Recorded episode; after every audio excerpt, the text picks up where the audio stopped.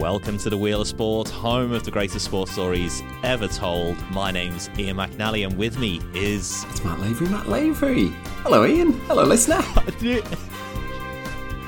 A weird thing happened to me just then, Matt, where I went, and with me is, and I was about to say your name. Wow. it's like. Could work. Let me get this wheel spinning, Ian. Why don't you just tell me what you were telling me before we started recording about the weather in Melbourne? Ah.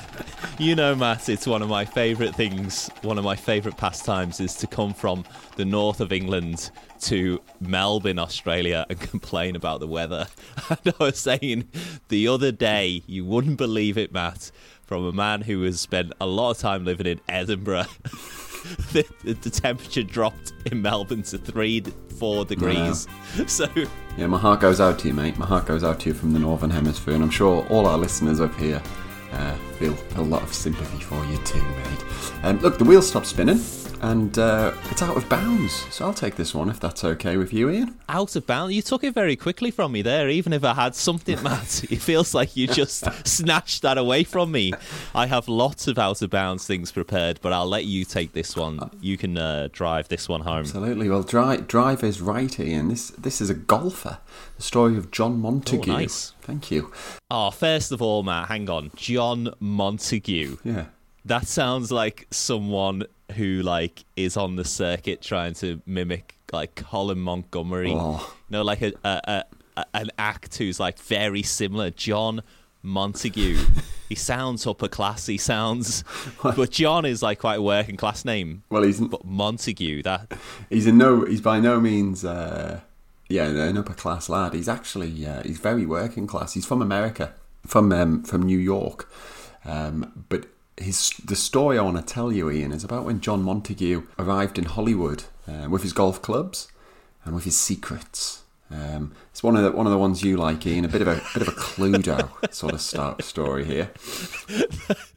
There's not many people who dream of going to Hollywood with a combination of those two things. exactly. Yeah. I mean, uh, golf clubs are secrets. That's what he had.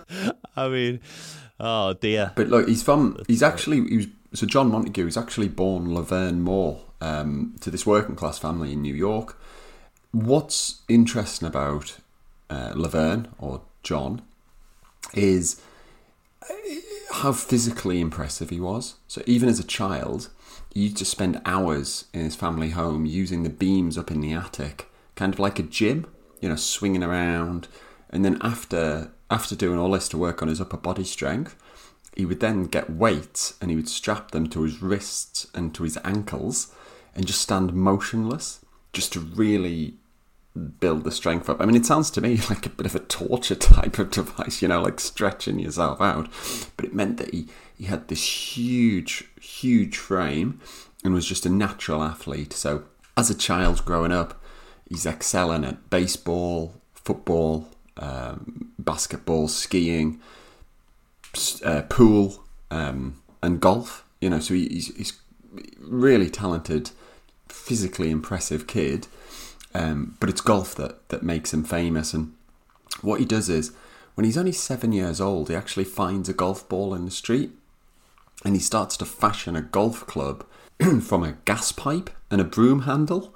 Um, and he's whacking the ball around, and he, he ends up smashing the you know, he's so he's so strong, even as seven years old. He actually smashes a, a plate glass window of this cigar store um, in New York, and uh, like his dad's reaction was to to pay for the window, but also to go out and buy buy him a, a set of golf clubs and, and and that's where his sort of his passion starts from there. You know, he's he's got the wow. he's got the physicality, and now he's actually got some golf clubs. I love how good is that he starts off using a broom handle as well, and he's still generating enough power as a seven year old to smash a window across the street. That's not what I'm thinking of, Matt. Any parents listening will be thinking if my kid went to the local cigar shop have smashed the window to great cost. I wouldn't go out and say, "Well done, son. You can have a you can have a set of tailor-made golf clubs." well, it's pretty pretty nice of his dad to uh, to support his endeavours in this in this way. Absolutely, yeah. Give give him a chance. Well, the thing about about John Montague or, or Laverne as he was back then, he he really charismatic. So as well as being a, a big physical specimen, um, now with his golf clubs, the other thing to note about John Montague is he's a real character, and uh, one of one of the things he likes to do is is please the crowd and impress people. So with his new golf clubs that his dad's got him, he starts developing some trick shots. So one of his one of his favourite things to do is to bury these three golf balls on top of each other in a sand trap. Ask which one he's gonna they want him to hit, and be able to dig it out. So you'd everybody you know dig out that ball that that the crowd are asking him for, and leave the other two sort of resting in the sand. So he's he's you know he's always trying to develop something like a trick shot that's gonna gonna get people cheering and a bit of interest, but can I just go back? I'm a bit obsessed by this now, Matt. I'm, uh, I'm still thinking about the cigar shop. Uh, John Montague very much sounds like he smokes cigars. I can imagine him doing these trick shots with a big Cuban cigar. Right. I just, I just can't get away from this, this image. And also a seven-year-old who is physically dominant. Uh, terrifies me. You know, particularly when they've got a bit of personality behind him as well. Like, it's, it's, it, he sounds like he'd run the neighborhood, and that, that quite frankly is is terrifying. But what a, what a start to his life! What a what a character he sounds. Absolutely. Well, he's getting bigger. He's getting stronger. And he's getting wilder. You know, I'm probably I'm, I'm, not sure if he does smoke cigars. I'm afraid that didn't come up in the research, but he, he may well have done. Um, he was only five foot ten, but he was he weighed almost sixteen stone. Like, and that's that's muscle. So wow. he is he's an absolute unit. And around 1934, brings his talent and his tricks um, to Hollywood. Okay, along with his his oversized golf clubs, and he he falls in with a bit of a celebrity crowd at the Lakeside Golf Course. And by the age of 30, he's the club champion. Now, as I said, he's a bit of a bit of a character. And he starts knocking around with all these celebrities at the, the Lakeside Golf Course in Hollywood. And he ends up moving in and becoming the flatmate of Oliver Hardy. What? Oliver Hardy? From Laurel and Hardy, yeah, absolutely. The big, no. the big one, yeah. So, so they're, they're, they're flatmates and uh, they're living together. And every time Hardy would walk into the grill room at the Lakeside Golf Club, Montague would pick him up and just put him on the bar. and you've got to think, anybody who knows Laurel and Hardy, Oliver Hardy is a big guy. Like he's a he, he, he would have some pounds on him. But yeah, his his favourite trick was just to pick him up and, and put him on the bar. Also, he didn't just pick up Oliver Hardy. There was an actor called George Bancroft who in 1929 had been nominated for the Academy Award for Best Actor. So again, A-list Hollywood would actor George Bancroft, and um, he used to used to pick him up turn him upside down, and then stuff him into a locker at the at the lakeside and just shut the door. So, you know, th- th- just this is just to give you a bit of an idea about his hijinks. He's clearly one of the lads. You know, everybody's enjoying his company. He's a bit of a uh, yeah, a bit of a lad, I guess. Um, like me and you, absolutely, Matt. one of the lads. One of the lads. But he's uh, look, it's it's his golf that that is sort of, I guess, giving him the most notoriety. One time he's um, he was out with Bing Crosby. I love the way you're just banging, dropping these names. It's great, isn't it? One after the other, and it's like, wow. It sh- shows you though that in these like club settings, I suppose, uh, you gain the attraction and admiration of people if you're really good at a sport, which obviously he evidently is. But then to be charismatic and to be part of the gang as well is like quite the extra bit to the icing on the cake, the cherry on top. He's absolutely hobnobbing with with you know the 1930s, you know A-listers. He absolutely is. Um, anyway, Bing Bing Crosby. Yeah, yeah, Bing Crosby. This is yeah. So basically, this is great. He beats Bing Crosby, and Bing Crosby's complaining or grumbling on. So he suggests, look, let's have let's let's have a, a side bet. Um, we're gonna we're going to have one more hole. Crosby, you, you take your clubs, and I'm going to take a baseball bat, a shovel, and a rake. And, you know, we'll go double or quits on this one hole. Um, uh, 366 yard hole, par four. So Crosby hits his drive about 250 yards, middle of the green, but misses the putt for a birdie by two feet. Montague tosses his ball up into the air, hits it with the baseball bat. it lands in a sand trap, so he goes over with his shovel and digs it out onto the green, about 30 foot from the pin. Then he lies down on the ground and uses the garden rake as a pool cue and sinks sinks it in three. So he's managed to using a shovel, a baseball bat, and a rake as uh, as yeah, as sort of potted it in three. And it is is his dad would be hearing that story back in New York, thinking, "The hell, I bought him a set of golf clubs. I could have just taken him the garden centre." absolute, absolute character. So the Wow. the funny thing is, he loves the attention he's getting, but he doesn't really brag about it. So he never really, um, you know, he's with all these A-listers. The media's always around trying to get pictures. He, he doesn't want his photograph taken. Um, he doesn't really talk about himself or where he's from or what his background is. People are telling him to join the pro tour, and he says no. He's he's not really interested. Um, he's not playing in any tournaments. He's not having his photograph taken. So there's a bit of, I guess, intrigue because it, he's he's almost a little bit secretive, even though he's in another way he's absolutely not, and he's totally out there flaunting and peacocking around. Um, so there's this sports writer called uh, Grantland Rice who plays a few rounds with Montague and then ends up writing an article about him, and that sort of really launches him into the public eye.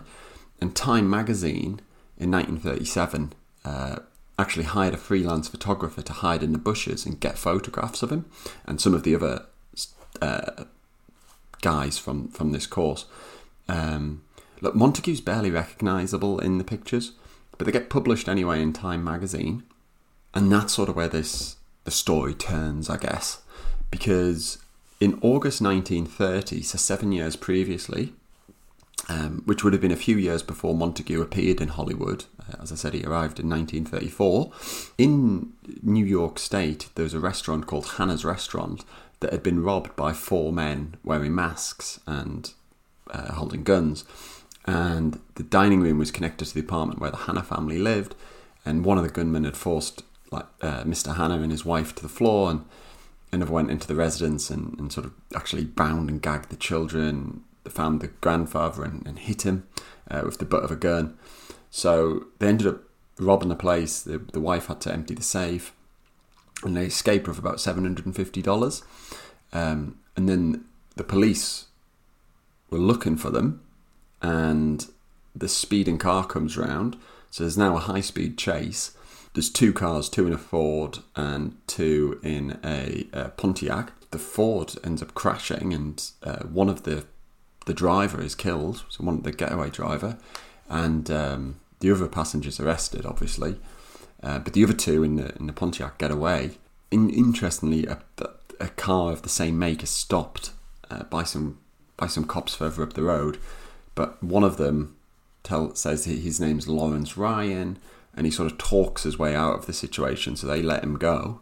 But a few days later, the driver of that car turns himself in, and in that car, they find a golf bag, um, some golf clubs, and a driver's license, uh, which sort of says it's it's really Laverne Moore.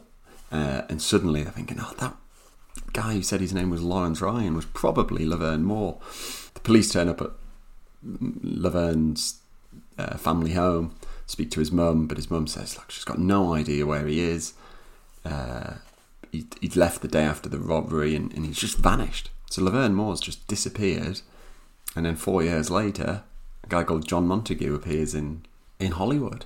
Wow. Um, anyway, so Time magazine's released these pictures now, you know, back into 1937, and uh, obviously it's got national coverage. And, and uh, New York uh, State Police Inspector John Cossart, um, he reads a Time, and he sees the article about Montague and sees the pictures, and he just thinks the similarities here between Montague's prowess, like athletic prowess and physicality, it's just too similar to you know, and he's suspicious. So he sort of has a has a sense that maybe this is Laverne Moore. Isn't that amazing though that like I suppose so much like uh, in the modern day, we rely upon like uh, technology to to show face recognition or AI or or, or we uh, you know we're, we're tracking people because they use their bank card or log in in the email account or whatever it is that gives them away.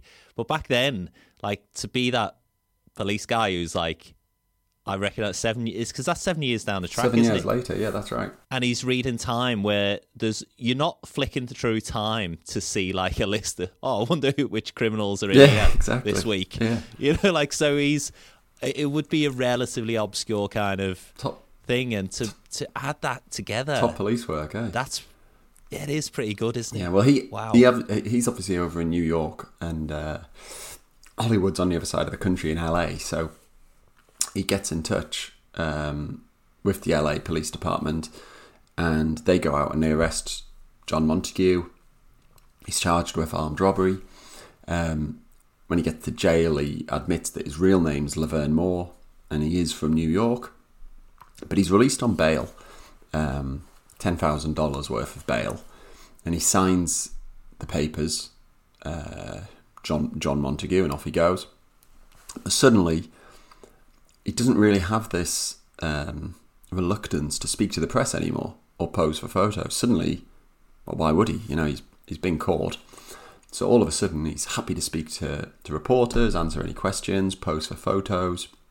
Again, he's still not revealing anything too personal, but you know, he mentions that he's made a mistake when he's a kid. He's trying to be good, and all of his celebrity friends, obviously shocked to learn that this guy's a fugitive, but but they come out in support of him. Is this story going to end, Matt, with him being president? Because I, because it sounds like he's a criminal. He's uh, he's on the run. He's a fugitive. The police are after him, but he has celebrity mates, so it's all all right. Pretty much. well, look, he's. It's actually not the first time that Montague or Laverne has been been arrested. Back in 1927, he was um, he's arrested for impersonating a police officer. To he was going into a grocery store and they that that shop had been selling alcohol uh, and it was prohibition times 1927. So he was basically trying to extort payments from the shopkeeper um, to keep quiet about the liquor sales. But of course, he he wasn't a policeman, uh, so it was it was just a racket. Um, but he ended up uh, so he was arrested for that, but he ended up pleading guilty to a reduced charge and got off with just a fine. But as I say, that was back in, in 1927. Now we're in 1937, and in on August the 21st, um, Montague's extradited to New York. He, he arrives in um, Union Station, sorry, in LA, um, and it's going to be a three day trip to get him all the way to, to New York. He had porters with him carrying 20 bags for his wardrobe. 20? 20 bags. You spent, and I don't know what you're about to say here, Matt, but you spent quite a long time painting a picture of what a charismatic, uh, magnetic individual John Montague was. And you could have just said he had 20 bags of clothes because that's either a very charismatic person or a person whose life is completely off the rails. Well, hundreds of people have come out to cheer him as he's getting onto this train because now he's he's he's become a bit of a media darling. All the celebrities are on his team. He's he's coming out doing doing interviews, so he's really courting public opinion. Um, he gets to New York. Uh, he just turns 34. He actually spends his 34th birthday in jail, whilst the judge decides on on his bail uh, to be to be released from New York, and he ends up getting released on a twenty five thousand dollar bond. And he, he's obviously back home in New York State. Is that's where his family's from, so he's now out. You know, the, uh, he's, he's he's come up with the twenty five grand to, to get out on bail. Says, "Oh yeah, I'm going to go straight to my mum's house. I haven't seen her in ages." Does he fly straight off to a cocktail party with all his celebrity chums? he doesn't care. but uh, the next day, um, Poor mum. he ends up he, uh, he goes to court um, obviously and now people all over the country are following this trial. It's, it's the trial of the decade to the point where additional phone lines have to be installed um, to accommodate all of these extra reporters this influx of, of journalists that are so interested in it. He's staying um, in the Deer's Head Inn and he ends up renting all 17 rooms for himself. Um, you know he's such a I don't know what the word is, but he's hired out the whole hotel just to give himself a bit of privacy and a bit of peace. Where's he getting all the money from? Do we know? Like, he's obviously getting money because he's he's doing playing golf in in Hollywood. But like, if he's not on the pro tour and he's not like, is is he maybe celebrities are helping him out? What's the what's the go there? Maybe it's it's it's not really explained to be honest. Or or maybe there's some other undetected criminal activity. I don't know. Maybe maybe I don't know, but certainly now he's as I say really courting courting the public. You know, he's signing autographs for teenage girls and like he's getting his pictures in all of the newspapers. Um, but he goes to court anyway, and the witnesses for the prosecution are coming out, and one of them saying, "Oh yeah, I'm pretty sure we heard one of the robbers use the name Vern." And but in his defence, he's got four character witnesses and his mum all coming out. His mum says he was in bed. His two sisters are corroborating that. His friends testifying that he was just down the golf course, but then went to bed. So everybody's coming out and explaining, and then he ends up taking the stand himself and sort of explains what he's been doing for the last seven years, but just, you know, it's absolutely saying he's, he's innocent of this. Um, the jury go off, spend five year, five hours, I say five years then, five hours of deliberating. um, they come back after five hours, which, I don't know, it, to me that is obviously a bit of discussion, but they end up with a verdict of not guilty. The crowd goes wild, everyone's cheering, but the judge and I don't know how often this must happen, but the judge just disagrees with the verdict, and he tells the jury that he's, dis- he's disappointed in them for not convicting him, but his celebrity wow. status and his expensive lawyers obviously paid off, and he's a free man. But like for the judge to say, "Lads, I'm disappointed in you," that's like, yeah, it's pretty incredible, yeah, right? It is, isn't it? Because I think I, I don't know whether how it was back in the 30s, but obviously now there's quite the sensitivity towards how influenced the jury are by celebrity or you know how influenced they might be by stories in the media in the press so sometimes they do seek jurors who are from sim- simpler uh, rural backgrounds where they have no you know they don't know who Johnny Depp is, for example, mm. or they don't they've never heard of whoever said criminal uh, potential criminal might be. Whereas I don't know in the 30s, uh, I, I, suppose the media and stuff, you, there's only a few outlets that everybody yeah. would have known who he was. Everybody yeah. would have kind of, and if he's charismatic and likable as an individual. Um, but the, but I'm thinking of poor uh, Hannah's, the restaurant owner and the restaurant. So that they had the day in court, but they uh, they lost.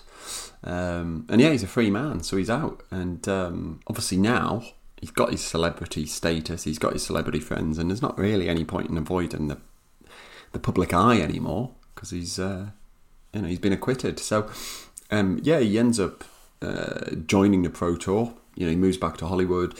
His his first public exhibition match is a foursome with Babe Ruth um, and Babe Didrikson.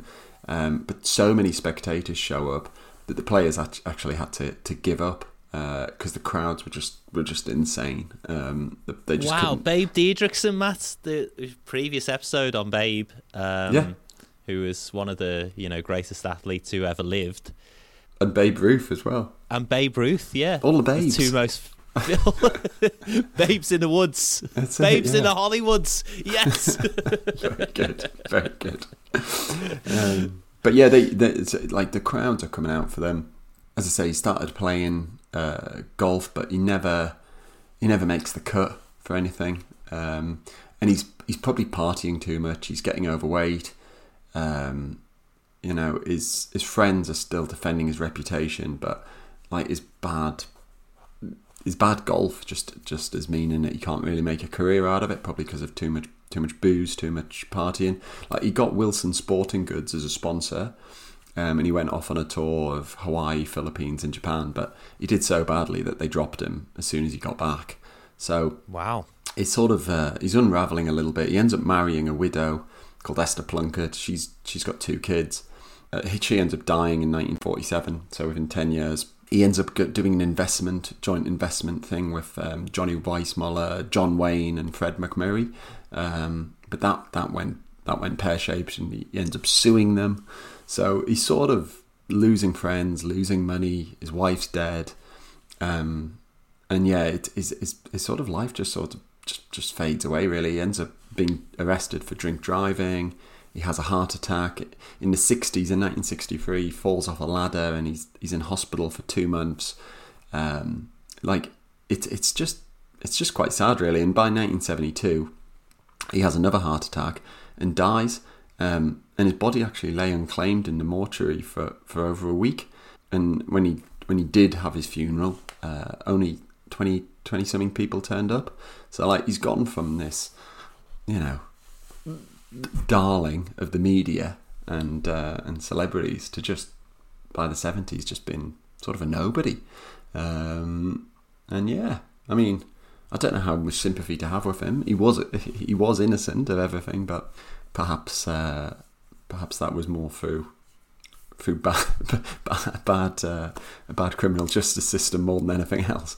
That's the story of John Montague, anyway, or Laverne Moore. That is extraordinary, and I think uh, you know there's there's many countries that uh, have a capacity to be able to uh, support suspected criminals through their fame and success.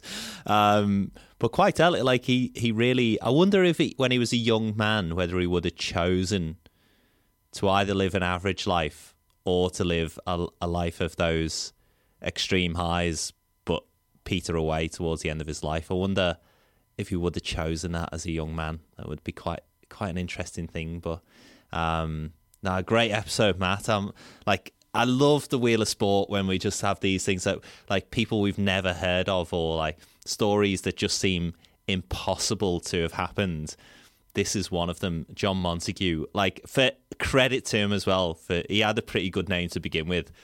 I know he had to change it, but that's a pretty solid change of name, isn't it? John Montague.